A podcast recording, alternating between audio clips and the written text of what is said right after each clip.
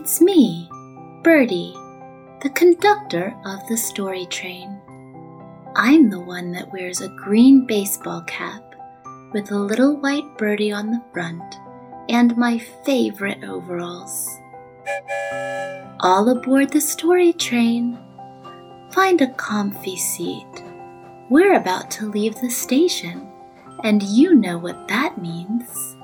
We're going someplace new. One whistle. We're on our way. I wonder where Story Train will lead us this time. We're entering the Rainbow Tunnel. Hold on, everyone. It's off to far, far away. This is so exciting.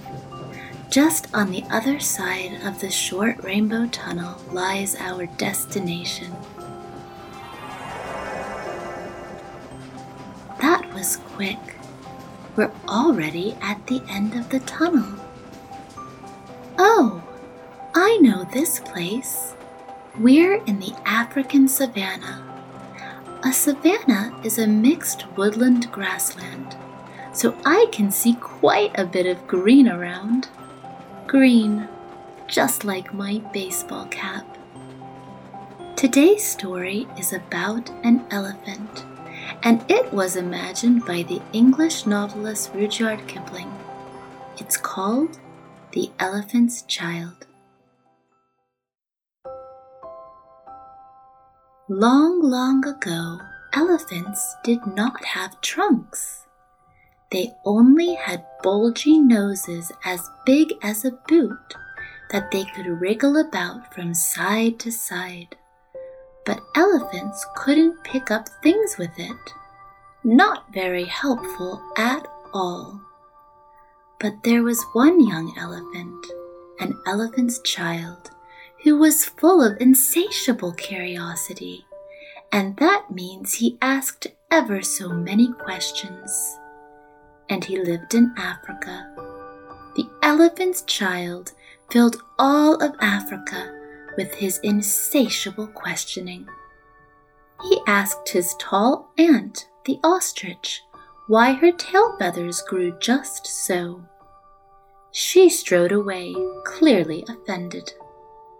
Then the elephant's child asked his tall uncle the giraffe what made his skin spotty. His tall uncle the giraffe walked right over him with his hooves and pretended not to hear. But still he was full of insatiable curiosity. The elephant's child asked his broad aunt, the hippopotamus, why her eyes were red and his aunt, the hippopotamus, snorted some water on him and then disappeared for a soak. He asked his hairy uncle, the baboon, why melons tasted just so, and his hairy uncle, the baboon, rolled his eyes and called him a melon head for coming up with such a silly question. But still, the elephant's child was full of insatiable curiosity. He asked questions about everything that he saw or heard or felt or smelt or touched until all his uncles and his aunts were properly irritated. He couldn't help himself. The elephant's child was still full of insatiable curiosity. One fine morning in the middle of the procession of the equinoxes, the elephant's child asked a new fine question that he had never asked before. He asked, What does the crocodile have for dinner? Then everybody said, Hush! in a loud tone and sent him out to go have a walk on his own and leave them in peace for a while. By and by, the elephant's child came upon Kolokolo bird sitting in the middle of a thorn bush, and he said, My father has hushed me, and my mother has hushed me. All my aunts and uncles have hushed me for my insatiable curiosity, and I still want to know what the crocodile has for dinner. Then Bird said with a mournful cry, Go to the banks of the great gray green, greasy Limpopo River, all set about with fever trees, and find out. That very next morning, when there was nothing left of the equinoxes, because the procession had proceeded according to precedent, this insatiably curious elephant's child took a hundred pounds of bananas and a hundred pounds of sugar cane and seventeen green crackly melons, and said to all his dear family members, Goodbye. I am going to the great gray green, greasy Limpopo River, all set about with fever trees, to find out what the crocodile has for dinner. And then he walked out to have his adventure and find his answer at last. It was quite warm as the elephant's child walked, so he munched on the melons he was carrying as he went along, leaving the melon rinds behind. After all, he couldn't pick up after himself with his small stubby nose. He went from Grahamstown to Kimberley, and from Kimberley to Khama's country, and from Khama's country the elephant's child went east by north, eating melons all the time, till at last he came to the banks of the great gray green, greasy Limpopo River, all set about with fever trees, precisely as Kolokolo Bird had said. Now, you must know and understand that till that very week and day and hour and minute, this insatiably curious elephant's child had never seen a crocodile and did not know what one was like. The first thing that he found was a python rock snake curled around a rock. Excuse me, said the elephant's child most politely, but have you seen such a thing as a crocodile in these parts? Have I seen a crocodile? said the python rock snake in a scornful voice. What will you ask me next? Well, excuse me, said the elephant's child, but could you kindly tell me what he has for dinner? Then the python rock snake uncoiled himself from the rock and started to slither away, saying, Silly child. Well, that is odd, said the elephant's child because my father and my mother and my uncle and my aunt, not to mention my other aunt, the hippopotamus, and my other uncle, the baboon, have all told me to hush for my insatiable curiosity. And I suppose this is the same thing. So he hollered goodbye very politely to the python rock snake, who was already quite a ways away, and went on, a little warm but not at all astonished eating melons and throwing the rind about, because he could not pick it up. Then, quite suddenly, he trod on what he thought was a log of wood at the very edge of the great gray green, greasy Limpopo River, all set about with fever trees. But it was really the crocodile, and the crocodile winked one yellow eye open at the intrusion. Excuse me, said the elephant's child most politely, but have you happened to see a crocodile in this area? Then the crocodile winked the other eye and lifted half his tail out of the mud. And the elephant's child stepped back most politely because he assumed this new animal was going to hurry away and ignore him again. But that's not what happened. Come hither, little one, said the crocodile. Why do you ask such things?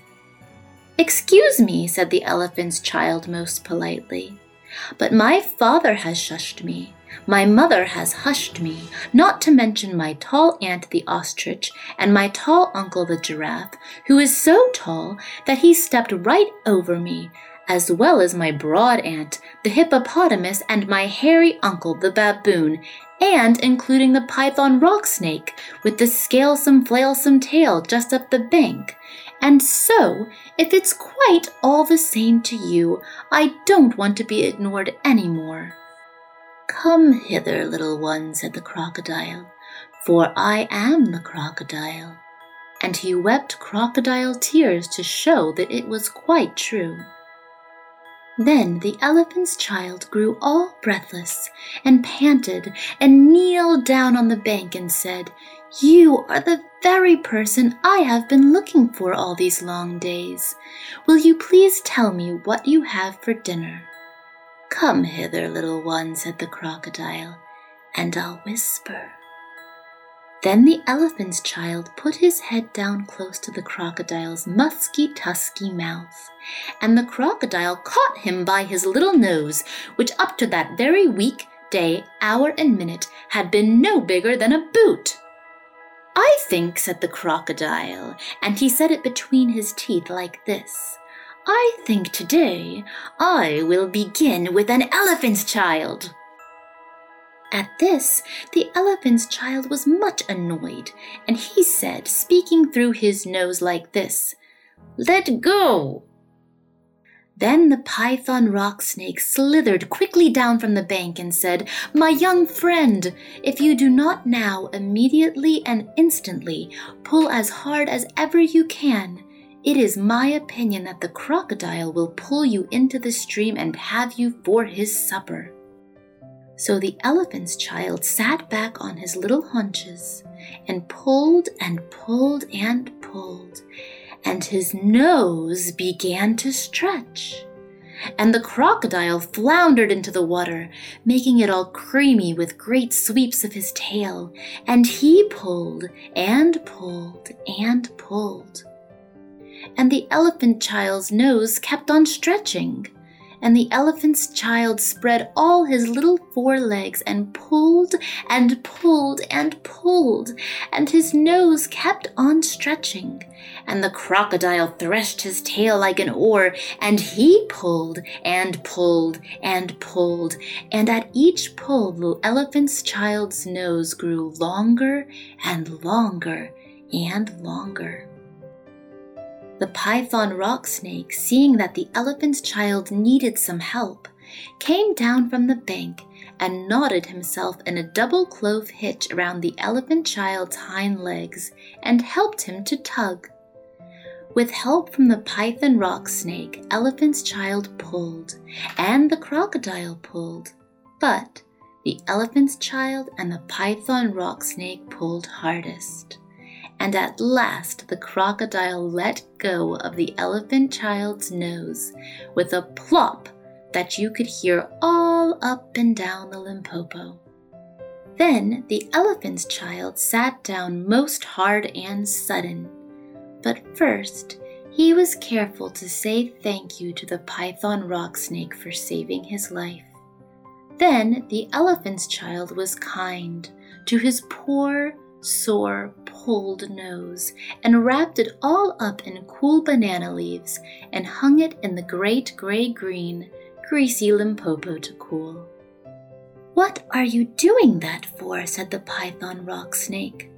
My nose is badly out of shape, friend, said the elephant's child, and I am waiting for it to shrink. Oh, then you will have to wait a long time, said the python rock snake. Some people do not know what is good for them.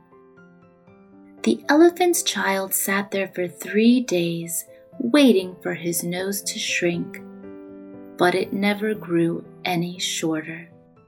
The crocodile had pulled it out into a really, truly useful long trunk, the same as all elephants have today. It's time for us to head back to Pflugerville. Here comes the Rainbow Tunnel. Come back and see me again. You never know where the story train will take us. If you like stories, search for Go Kid Go wherever you listen, and you'll find lots of great adventures. See you next time!